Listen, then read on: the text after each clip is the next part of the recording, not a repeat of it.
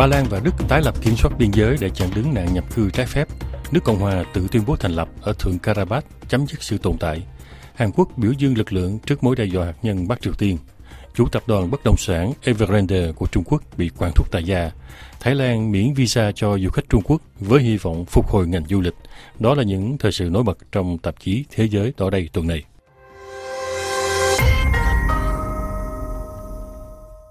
Kính thưa quý vị, hôm thứ Hai vừa qua, trong lúc đang vận động tranh cử, Thủ tướng Ba Lan thông báo tái lập kiểm soát biên giới với Slovakia nhằm chặn đứng làn sóng di dân bất hợp pháp vào Ba Lan. Từ đầu năm đến nay, đã có 600 người ngoại quốc nhập cư trái phép bị bắt ở biên giới phía nam của Ba Lan. Từ Warsaw, thông tin viên Martin Saban gửi về bài tường trình ngày 27 tháng 9. La Pologne va contrôler les minibus, les camionnettes, les voitures et les autobus qui arrivent de Slovaquie. Ba Lan sẽ kiểm tra các xe minibus, xe tải cỡ nhỏ, xe hơi và xe ca đến từ Slovakia bị tình nghi là có chở theo người nhập cư trái phép. Đây chỉ là những cuộc khám xét đột xuất bởi vì không có trạm kiểm tra nào ở biên giới giữa hai nước, đều ở trong không gian Schengen. Mục đích của Ba Lan là chặn đứng làn sóng nhập cư trái phép qua ngõ Balkan. Thủ tướng Ba Lan nhấn mạnh là những di dân bị bắt tại biên giới trong năm này trước đó đã băng qua vùng Balkan, rồi đi qua Hungary và Slovakia trước khi đến Ba Lan. Đây là một quyết định mang tính chính trị trong bối cảnh Ba Lan sẽ bầu cử quốc hội trong ba tuần lễ nữa và đảng cầm quyền đang cố vận động để tiếp tục thắng cử. Chính Thủ tướng Ba Lan đã tuyên bố là chỉ có đảng của ông mới bảo đảm được an ninh cho các đường biên giới của Ba Lan. Tuy nhiên, chính phủ Ba Lan hiện đang bị rung chuyển vì một vụ tai tiếng ở Bộ Ngoại giao. Bộ này bị tố đã nhận hối lộ để cấp visa Schengen mà không hề có thẩm tra cho nhiều người đến từ châu Á, Trung Cận Đông và châu Phi. Ngay chính nước Đức cũng có ý định tái lập kiểm soát ở biên giới với Ba Lan để hạn chế nạn nhập cư trái phép. Martin Chabal, Varsovie, RFI.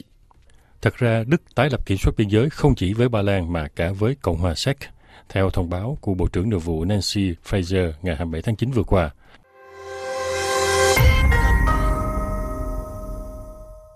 Một quốc gia khác cũng đang bị tràn ngập người tị nạn, đó là Armenia. Tính đến ngày 28 tháng 9, đã có đến hơn 65.000 người Armenia ở vùng Thượng Karabakh chạy sang lánh nạn. Một tuần sau cuộc tấn công chớp nhoáng của Azerbaijan buộc lực lượng ly khai phải buông súng. Cũng trong ngày 28 tháng 9, chính quyền của nước Cộng hòa tự phong ở vùng này tuyên bố sẽ tự giải thể kể từ ngày 1 tháng Giêng năm tới. Như vậy là chấm dứt vĩnh viễn một cuộc xung đột đã kéo dài 30 năm vùng có đa số dân là người Armenia trở lại dưới sự kiểm soát của Azerbaijan mà cộng đồng quốc tế gần như không có phản ứng. Lý do là vì Thượng Karabakh không có một quy chế nào cả xét về mặt luật pháp quốc tế, theo giải thích của bà Marie Montra, nhà chính trị học thuộc Trung tâm Nghiên cứu Khoa học Quốc gia Pháp, trả lời RFI Pháp ngữ ngày 28 tháng 9. Il faut comprendre que sur le plan du droit international, cette république Phải hiểu rằng xét về luật pháp quốc tế, nước Cộng hòa mà người Armenia ở Thượng Karabakh tự tuyên bố thành lập vào năm 1992 đã không được công nhận bởi bất cứ quốc gia nào, kể cả Nga và Armenia. Chiếu theo luật quốc tế, nhà nước Azerbaijan có quyền nói rằng vùng Thượng Karabakh vẫn nằm dưới quyền kiểm soát của họ, vẫn là một bộ phận của lãnh thổ Azerbaijan, cho nên không hề có chuyện sáp nhập trở lại. Chính vì vậy, đây là một hồ sơ rất phức tạp đối với các luật gia, cũng như đối với các chính phủ và các tổ chức quốc tế. Tuy vậy, không thể chấp nhận việc các nước dân chủ, nhất là Pháp, đã không có một phản ứng rõ ràng, kiên quyết hơn nhiều. de manière beaucoup, beaucoup plus claire et déterminée.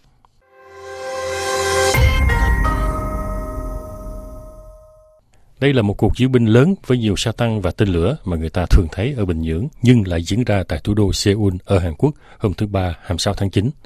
Cuộc biểu dương lực lượng nhằm kỷ niệm 75 năm thành lập quân đội Hàn Quốc được tổ chức theo ý muốn của Tổng thống Yoon suk yeol vì lãnh đạo có đường lối cứng rắn với Bắc Triều Tiên. Theo tường trình của thông tin viên Nicola Roca ngày 26 tháng 9, dân Seoul có vẻ ủng hộ đường lối cứng rắn này. Drones, missiles, blindés, tanks et plus de 3700 soldats sont venus défiler en plein cœur de la capitale. Nhiều drone, tên lửa, thiết giáp, xe tăng cùng với hơn 3.700 quân nhân đã tham gia cuộc diễu binh ngay giữa thủ đô. Mặc dù trời mưa to, khiến lực lượng không quân không thể phô diễn. Nhiều người dân đã kéo đến để tỏ lòng biết ơn với các binh sĩ. Một người đàn ông nói xin trích. Là nam giới và công dân Triều Tiên, tôi đã từng đi quân dịch và từng tham gia diễu binh như vậy. Đây là một thời điểm mang tính biểu tượng để cho thế giới thấy sức mạnh của quân đội Hàn Quốc. Cuộc biểu dương lực lượng này rõ ràng là nhắm vào Bắc Triều Tiên, thể hiện qua việc phô trương các tên lửa hành trình và tên lửa đạn đạo Hyunmu. Đây là vũ khí chủ chốt trong kế hoạch nhằm vô hiệu hóa các lãnh đạo chế độ Bình Nhưỡng trong trường hợp xảy ra xung đột. Một phụ nữ nói xin trích, rất cần có một quân đội hùng mạnh để đối phó với Bắc Triều Tiên. Trong một thời gian, chúng ta đã quá yếu. Tôi vui mừng khi thấy gần đây chúng ta đã tăng cường lực lượng quân sự của chúng ta. Người phụ nữ cũng tán đồng phát biểu của Tổng thống Yoon suk yeol khi ông hứa là tiêu diệt chế độ Bình Nhưỡng nếu chế độ này có trong tay vũ khí nguyên tử. Chiến lược này được thể hiện qua việc tăng mạnh ngân sách quốc phòng, điều mà ông Lee Sang-won rất hoan nghênh. Ông nói, tăng cường sức mạnh quân sự là hoàn toàn hợp lý, không phải ông ấy muốn như vậy, nhưng mối đe dọa của Bắc Triều Tiên quá lớn nên đó là điều cần thiết. Tổng thống không muốn, nhưng bối cảnh địa chính trị buộc ông ấy phải làm như vậy. Ngành công nghiệp quốc phòng của Hàn Quốc cũng đã tranh thủ được bối cảnh này. Kim ngạch xuất khẩu của ngành này đã tăng hơn gấp đôi trong năm ngoái, và Hàn Quốc đã trở thành quốc gia xuất khẩu vũ khí đứng hàng thứ bảy thế giới. Nicolas Rocas, RFI. Theo tiết lộ của hãng tin Bloomberg hôm thứ Tư, chủ nhân tập đoàn bất động sản Evergrande của Trung Quốc, ông Hứa Gia Ấn đã bị quản thúc tại gia vào lúc tập đoàn nợ nần trọng trách này đang chịu áp lực ngày càng mạnh từ phía các chủ nợ. Từ Bắc Kinh, thông tin viên Stefan Lagarde gửi về bài tường trình ngày 27 tháng 9. C'est l'ex-homme le plus riche de Chine, membre du Parti communiste chinois et ex-délégué de la conférence consultative du peuple chinois. Từng là người giàu nhất Trung Quốc, đảng viên Đảng Cộng sản Trung Quốc và nguyên là ủy viên chính hiệp. Nay ông không còn được tự do nữa. Vào năm 2017, Hứa Gia Ấn có khối tài sản lên tới hơn 45 tỷ đô la. Nay ông gần như trắng tay, một sự tuột dốc đến chóng mặt như hình ảnh một tập đoàn đã kéo theo một cuộc khủng hoảng chưa từng có trên thị trường bất động sản Trung Quốc. Theo các nguồn tin của hãng Bloomberg, năm nay 64 tuổi, Hứa Gia Ấn dường như đã bị câu lưu từ đầu tháng. Chiếu theo luật tố tụng hình sự Trung Quốc, thời gian quản thúc tại gia có thể kéo dài 6 tháng. Thẻ căn cước và hộ chiếu bị tịch thu, nhà cựu tỷ phú nay thậm chí không được quyền đi xe lửa. Sau ông Hứa Gia Ấn, nhiều người khác đã bị câu lưu. Vào giữa tháng 9, công an đã khám xét chi nhánh của Evergrande tại Thâm Quyến. Hàng chục nhân viên tại đây đã bị còng tay dẫn đi. Hai cựu lãnh đạo của tập đoàn đang gánh món nợ khổng lồ 328 tỷ đô la, dường như cũng đã bị các nhà điều tra bắt đi để thẩm vấn, theo nhật báo kinh tế Kaisin. Các chủ nợ của Evergrande cũng sẽ được thẩm vấn vào cuối tháng tới trước tư pháp Hồng Kông. Stéphane Lagarde, Pékin, RFI.